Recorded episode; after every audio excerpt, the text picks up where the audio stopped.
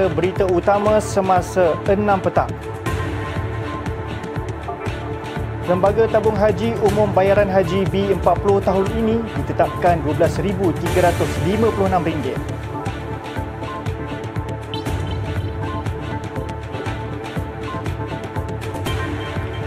Tukang urut lelaki didakwa lakukan amang seksual fizikal terhadap remaja lelaki.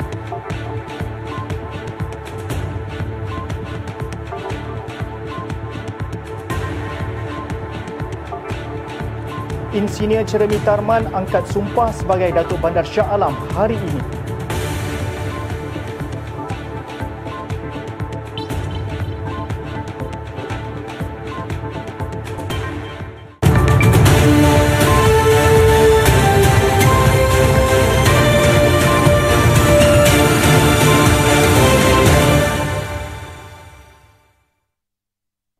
Assalamualaikum dan salam sejahtera. Lembaga Tabung Haji hari ini mengumumkan kadar bayaran bagi bakal haji muasasah kumpulan B40 yang akan menunaikan ibadah itu buat kali pertama ditetapkan pada RM12,356 seorang tahun ini.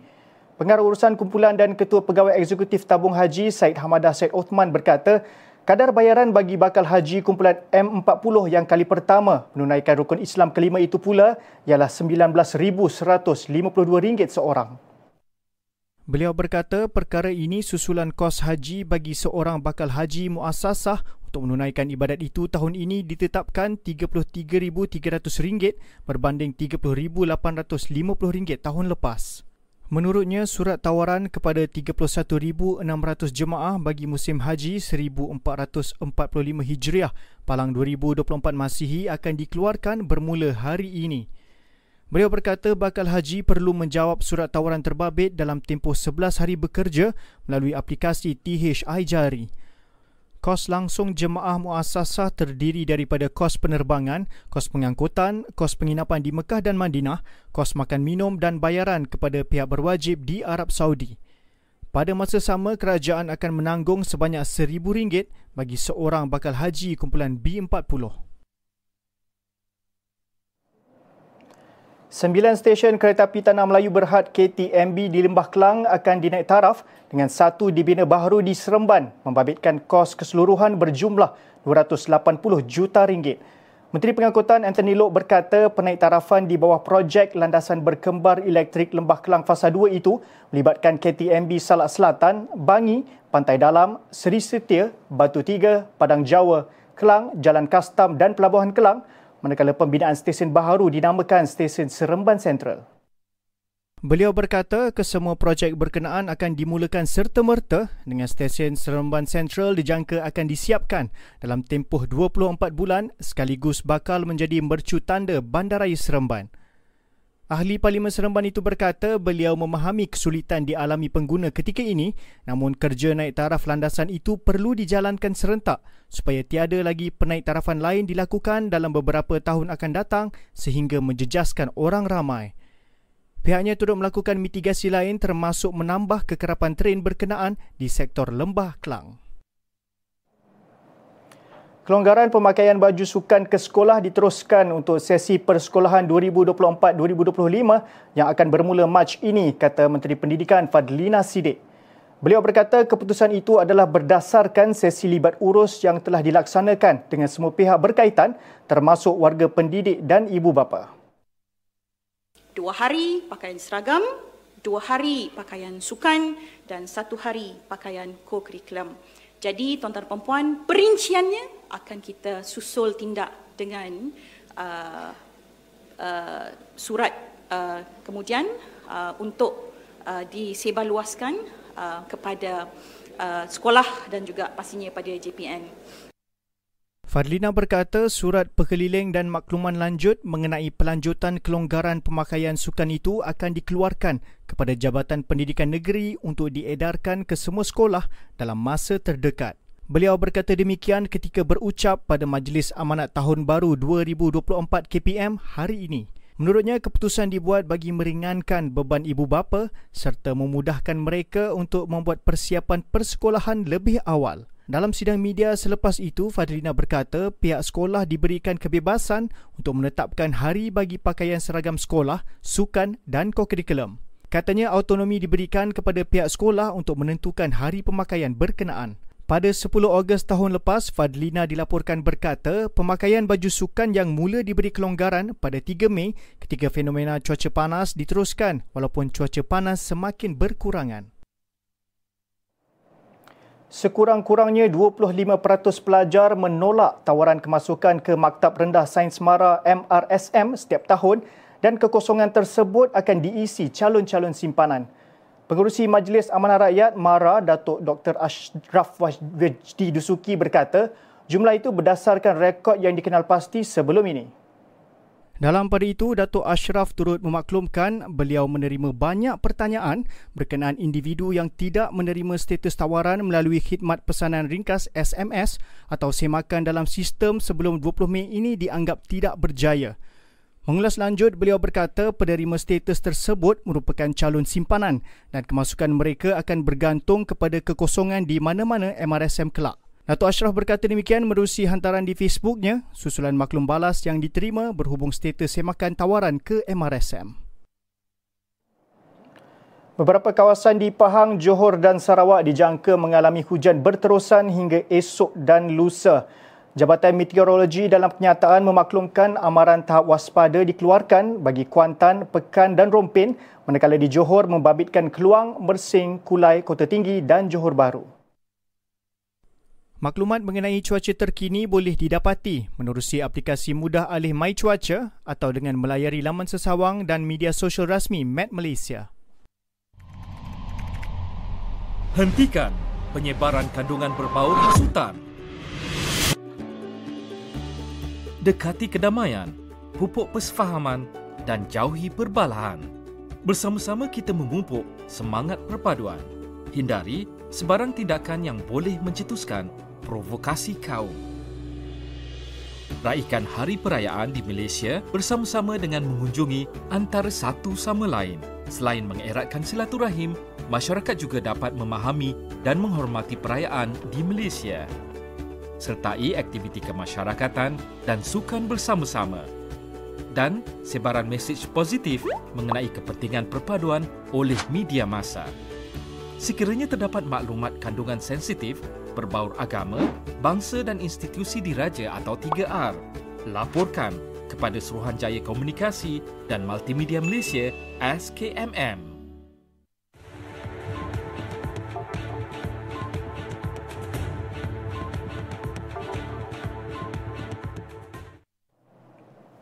Bertemu kembali. Seorang tukang urut lelaki didakwa di Mahkamah Session hari ini kerana melakukan amang seksual fizikal terhadap remaja lelaki yang hilang di Hulu Bernam Selangor awal bulan ini. Tertuduh Hamid Khan Samun, 43 tahun, bagaimanapun mengaku tidak bersalah sebaik pertuduhan dibacakan jurubahasa di hadapan Hakim Muhammad Kafli Cik Ali. Mengikut pertuduhan, dia didakwa melakukan amang seksual fizikal terhadap seorang kanak-kanak lelaki berusia 16 tahun di sebuah bilik hotel di Jalan Sultan pada jam 8 malam 1 Januari hingga 10 Januari lalu. Oleh itu, tertuduh didakwa mengikut Seksyen 14 kurungan A Akta Kesalahan-Kesalahan Seksual terhadap Kanak-Kanak 2017 yang boleh dipenjara maksimum 20 tahun dan sebat. Timbalan Pendakwa Raya Nurhani Muhammad Ayub mencadangkan jaminan RM15,000 dengan seorang penjamin dan syarat tambahan tidak boleh mengganggu saksi pendakwaan serta melapor diri di Balai Polis berdekatan sebulan sekali. Bagaimanapun tertuduh yang tidak diwakili peguam dalam rayuannya memohon jaminan dikurangkan kerana perlu menanggung kakak yang sudah tiada suami. Mendengar hujah kedua-dua pihak, Muhammad Kafli membenarkan jaminan RM8,000 dengan seorang penjamin dan syarat tambahan seperti dimohon pendakwaan. Sebelum ini, media melaporkan seorang lelaki direman selama tujuh hari selepas dipercayai terbabit dalam kes dua beradik yang dilaporkan hilang selepas keluar dari kediaman mereka di Taman Bernam Jaya, Hulu Selangor sejak 1 Januari lalu.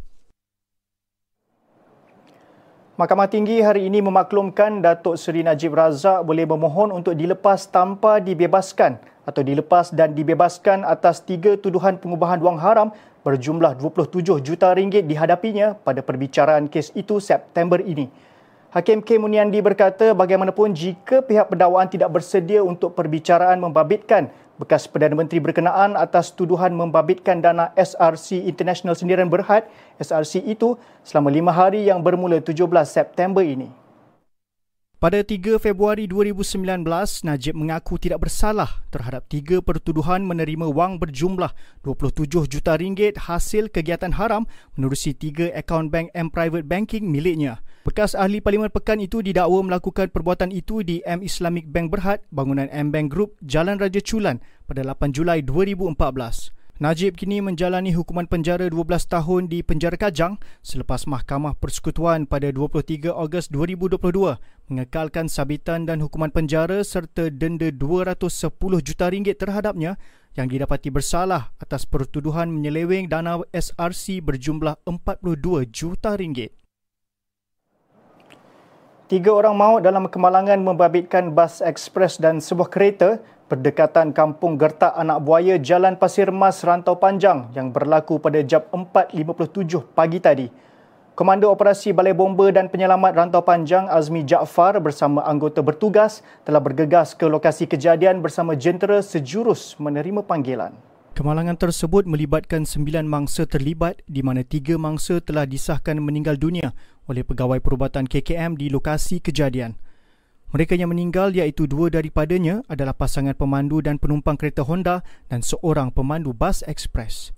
Manakala pembantu pemandu bas mengalami kecederaan patah di bahagian peha dan lima lagi mangsa dalam keadaan selamat.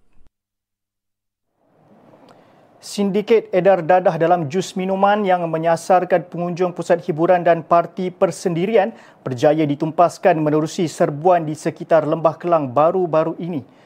Kegiatan yang aktif sejak pertengahan tahun lalu itu mencampurkan lebih lima jenis dadah dalam air jus sebelum dijual dengan harga antara RM180 hingga RM300 sebotol. Pengarah Jabatan Siasatan Jenayah Narkotik Bukit Aman, Datuk Seri Muhammad Kamarudin Muhammad Din berkata, serbuan pada Selasa dan Rabu lalu berjaya menahan lima lelaki dan seorang wanita berusia 19 hingga 40 tahun. Dalam operasi tersebut, polis merampas pelbagai jenis dadah dianggar bernilai lebih RM448,000 terdiri 54,550mm jus disyaki dadah, 1.68 kg serbuk MDMA, 144 gram ketamin, 5 kg serbuk ekstasi, 550 biji pil eramin 5 dan 2,900 biji pil ekstasi. Katanya modus operandi yang digunakan sindiket adalah menjadikan kondominium mewah sebagai tempat memproses dan menyimpan bekalan dadah. Muhammad Kamarudin berkata dadah itu kemudian akan diedarkan di pusat hiburan sekitar Lembah Kelang dan juga diedarkan kepada pelanggan yang melakukan aktiviti parti persendirian. Beliau berkata demikian pada sidang media di Ibu Pejabat Polis Daerah Ceras hari ini. Kementerian Dalam Negeri KDN merampas Al-Quran berbentuk jam dinding digital yang bernilai 1.1 juta ringgit menerusi serbuat empat premis di sekitar Lembah Kelang bulan lalu. Setiausaha Bahagian Penguatkuasaan dan Kawalan KDN Nik Yusaimi Yusof berkata, operasi hasil risikan dan maklumat itu bertindak menyita 3,254 unit jam dinding digital yang mengandungi audio 30 juzuk Al-Quran dengan fungsi azan. Mengulas lanjut, Nick Yusaimi berkata tindakan diambil kerana menyalahi Seksyen 6 Kurungan 1 Akta Percetakan Teks Al-Quran 1986 iaitu tiada perakuan daripada KDN. Beliau berkata kesalahan yang dikesan ialah bacaan pada jam digital itu secara berulang-ulang, bacaan dan maksud bercampur aduk dengan lawangan azan serta terjemahan yang tidak menepati penggunaan terjemahan di Malaysia iaitu berpandukan tafsir pimpinan Ar-Rahman. Jelas Nik Yusaimi mana-mana penerbitan Al-Quran dalam apa jua bentuk yang mengandungi satu juku atau lebih hendaklah mendapatkan perakuan KDN. Sehubungan itu, empat pemilik premis warga tempatan berusia lingkungan 30 hingga 40-an telah diambil tindakan mengikut akta tersebut. Eh kakak, jangan buat macam tu. Kenapa? Ha, kan ayah ada bagi tahu dulu, tak baik buang sampah merata-rata ha, berdosa tau.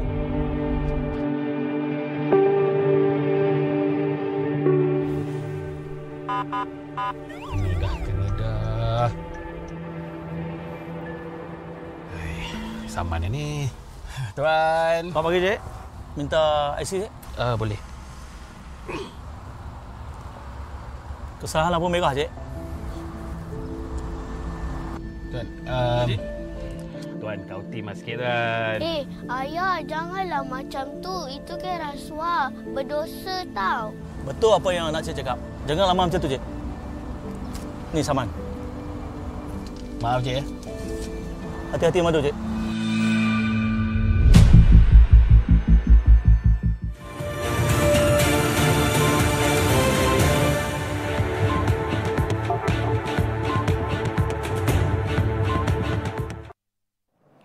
Kita ke berita tempatan. Insinyur Cerami Tarman mengangkat sumpah sebagai Datuk Bandar Shah Alam dalam satu majlis di Wisma Majlis Bandaraya Shah Alam MBSA hari ini. Cerami dilantik sebagai Datuk Bandar ke-11 berkuat kuasa semalam selepas memegang jawatan pemangku Datuk Bandar sejak 30 Oktober 2023 menggantikan Dr. Nur Fuad Abdul Hamid yang berpindah ke Kementerian Pengangkutan. Sebelum ini, Ceremi yang berkelulusan Sarjana Pentadbiran Perniagaan daripada Universiti Selangor dilantik sebagai Timbalan Datuk Bandar pada 9 Januari tahun lalu. Turut berlangsung Majlis Angkat Sumpah 22 Ahli Majlis MBSA termasuk 8 lantikan baharu bagi penggal 2024-2025 di hadapan Datuk Bandar. Selepas mengangkat sumpah, kesemua ahli majlis menandatangani dokumen perakuan Akta Rahsia Rasmi 1972 dalam kurungan Akta 388 dan Aku Janji Integriti. Jeremy berharap ahli majlis yang dilantik dapat melaksana tanggungjawab berdasarkan pelan dan garis panduan. Kerja penstabilan sementara di Jalan Wawasan Taman Wawasan Puchong dijangka selesai sepenuhnya pada Julai ini. Datuk Bandar Subang Jaya Datuk Muhammad Fauzi Muhammad Yatim berkata setakat ini fasa pemasangan curucuk telah selesai dan kerja pembaikan longkap utama sedang giat dijalankan. Kita fokus kepada yang pertama untuk seluruh rumah-rumah yang terbabit lah. Buah rumah itu supaya mereka lagi terjejas untuk jatuh. Itu dah jaya kita buat Sebab itu kita nak sambungkan monsoon drain yang terputus tu. Yang terputus kita sambung. Dan inilah yang yang mendatangkan banjir di kawasan tam, uh, jalan layak di bawah tu. So pihak kontraktor sekarang sedang berusaha untuk menyambung uh, monsoon drain yang ada itu. So kalau dah sambung nanti takkan berlaku banjir lah di kawasan bawah IBUK, Takungan dan juga di taman di bawah-bawah sana.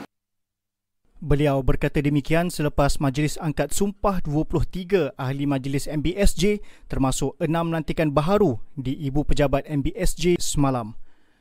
Baru-baru ini Ahli Dewan Negeri Kinrara Eng Zihan berkata 775 cerucuk siap dipasang bagi memastikan kestabilan cerun. Pada 16 Disember, seramai 29 penghuni di 9 rumah teres kawasan berkenaan diarah berpindah atas faktor keselamatan susulan kejadian tanah runtuh berhampiran kediaman mereka. Kejadian tanah runtuh yang berlaku di Jalan Wawasan 3 Palang 9 dan 3 Palang 14 kira-kira jam 7.30 malam itu turut menyebabkan empat kenderaan tertimbus namun tiada kemalangan jiwa dilaporkan.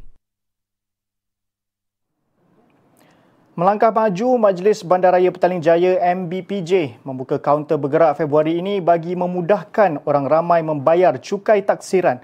Operasi kaunter bergerak itu akan berlangsung di sekitar kawasan Petaling Jaya bermula jam 10 pagi hingga 3 petang. Menurut pihak berkuasa tempatan, tiga kaunter bergerak akan beroperasi pada 17 dan 18 Februari di SS24 Taman Mega, PJS 8 Desa Mentari pada 24 dan 25 Februari dan SD12 Palang 1 Suri Damansara pada 28 dan 29 Februari.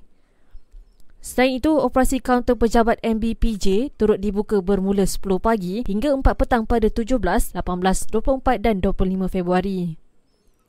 Menerusi Facebook MBPJ, pengoperasian ini adalah sempena musim pembayaran cukai taksiran Penggal 1 Palang 2024.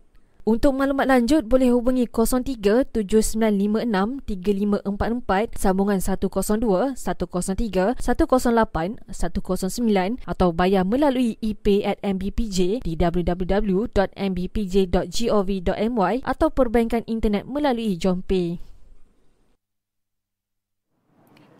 Program jualan Ehsan Rahmah JER diteruskan hujung minggu ini melibatkan 8 lokasi. Pada esok, jualan murah itu akan dijalankan di tapak ruangan lapang Jalan BK4 Palang 1 bagi Dewan Undangan Negeri Dun Kinrara, Laman Niaga Ampang Waterfront Dun Lembah Jaya, Taman Seri Muda Dun Kota Kemuning dan Masjid Kampung Pasir Baru Dun Semenyih. Pada Ahad pula, ia akan berlangsung berdekatan 99 Speedmart, Jalan Tepi Sungai, Don Bandar Baru Kelang, Dewan Orang Ramai, Ampang Mewah, Don Lembah Jaya, Masjid Ubudiah, Seksyen 9, Don Batu 3 dan Surau Ar-Raudah, Saujana Impian, Kajang. Program Kendalian Perbadanan Kemajuan Pertanian Selangor PKPS itu akan bermula dari 10 pagi hingga 1 tengah hari. Lokasi terkini jualan murah boleh disemak di laman rasmi Facebook PKPS. Ini beli buat duit ni. kaya, kaya. Nanti aku bagi link. Kau download je.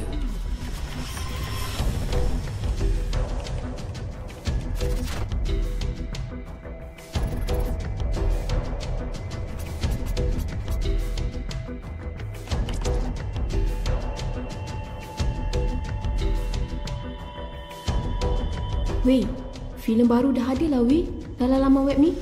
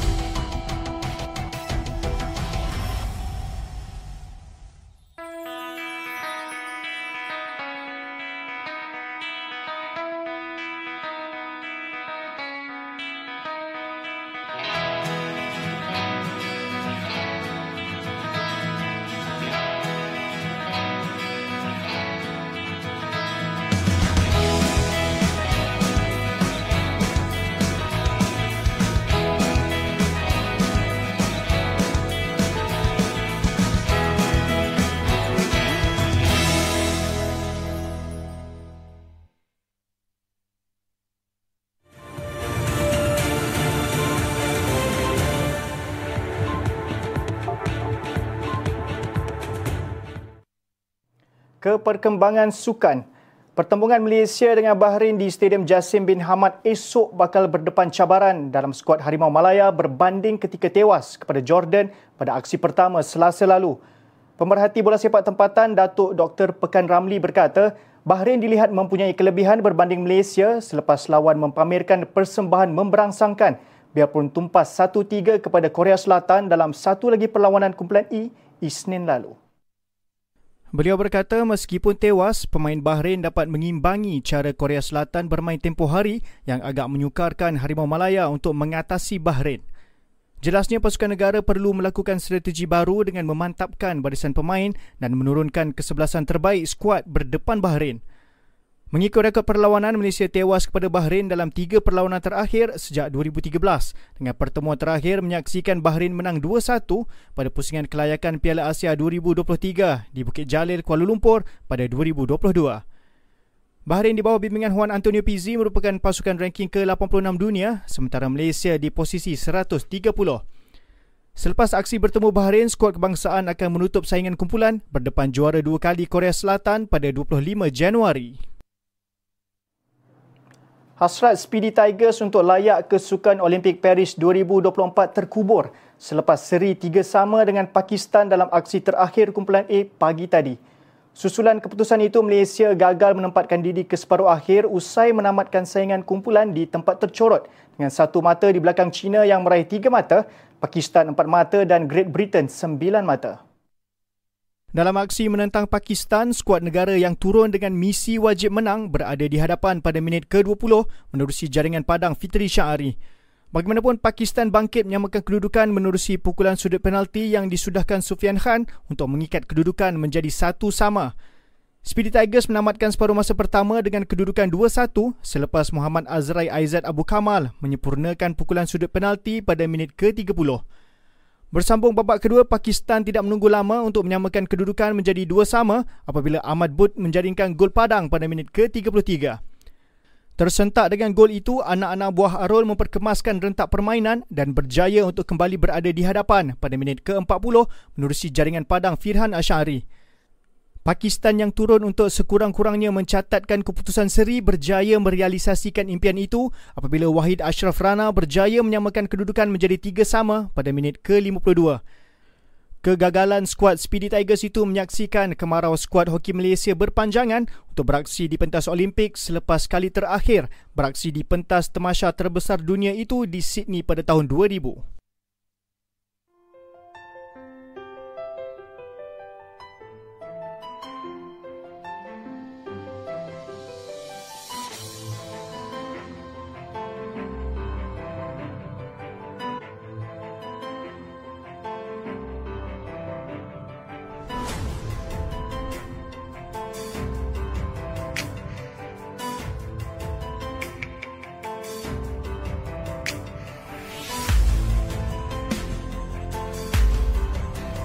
kami dilindungi.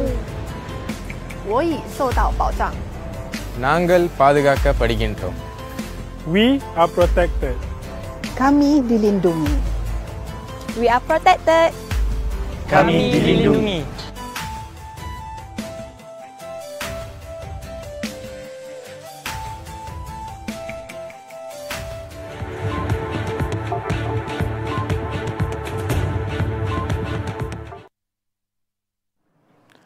Beralih ke berita antarabangsa, Menteri Luar Jordan Aiman Safadi memberitahu Israel sepatutnya membenarkan penduduk Palestin yang kehilangan tempat tinggal di Gaza pulang ke rumah masing-masing. Safadi juga berkata adalah penting untuk menamatkan perang di Gaza dan mengelakkan peningkatan keganasan yang lebih luas di rantau itu.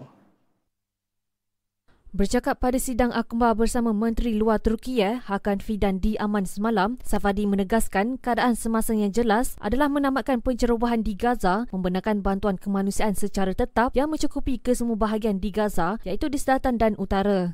Katanya kemusnahan juga perlu dihentikan dan mengembalikan penduduk Gaza yang terlantar ke tempat mereka. Kumpulan bersenjatanya disokong oleh Iran melancarkan serangan di Lubnan, Syria, Iraq dan Yaman sebagai solidariti terhadap rakyat Palestin. Pelik dan lucu, itu adalah ungkapan tepat untuk menggambarkan kejadian memamparkan aksi monyet yang terkenal dengan tingkah laku nakal merampas peribadi orang ramai yang sedang leka. Ini kerana seekor monyet telah mencuri telefon bimbit milik seorang lelaki di Vrindavan, Uttar Pradesh, India yang sanggup membuat rundingan dengan monyet tersebut demi mendapatkan telefonnya semula. Sebuah video dikongsikan di akaun Instagram mendakwa kejadian itu berlaku di Sri Ragnan Jimandir di Vrindavan pada 6 Januari lalu. Sementara itu, kelihatan orang ramai berkumpul untuk membantu lelaki itu mendapatkan telefonnya semula daripada dua ekor monyet yang duduk atas bumbung sebuah bangunan. Mereka juga dilihat sedang membuat rundingan dengan monyet tersebut dengan mengumpan dengan sebotol air berperisa mangga kepadanya. Sebaik saja monyet itu mengambil botol minuman, tiba-tiba salah seekor monyet menjatuhkan telefon manakala individu lain dengan pantas menyambut telefon tersebut. Sekurang-kurangnya 12 kanak-kanak dan dua guru lemas di Tasik Harni di Bandar Vadodara, India apabila bot dinaiki mereka terbalik ketika berkelah semalam. Pegawai kanan polis Bandaraya Anupam Singgah Laut berkata dalam tragedi itu, pasukan penyelamat berjaya membawa keluar 20 kanak-kanak dan sedang mencari dua lagi yang hilang. Menurutnya, kanak-kanak yang maut dikesan berusia antara 7 hingga 13 tahun dan belajar di sebuah sekolah di Vadodara yang terletak kira-kira 120 km dari Ahmedabad, bandar terbesar di negeri itu. Beberapa mangsa yang berjaya diselamatkan menjalani rawatan rapi namun sehingga kini polis belum dapat memastikan jumlah kanak-kanak dan guru yang berada di dalam bot itu. Laporan media tempatan bagaimanapun mendakwa punca kejadian disebabkan oleh lebihan muatan tetapi ia tidak disahkan polis. Pada masa sama, pegawai polis itu berkata mangsa tidak diberikan jaket keselamatan semasa menaiki bot. Katanya pegawai pengurusan bencana negara dan tempatan turut terbabit dalam usaha menyelamat. Sementara itu, media sosial pejabat Perdana Menteri Narendra Modi turut meluahkan simpati selain mengumumkan bantuan kepada keluarga mangsa.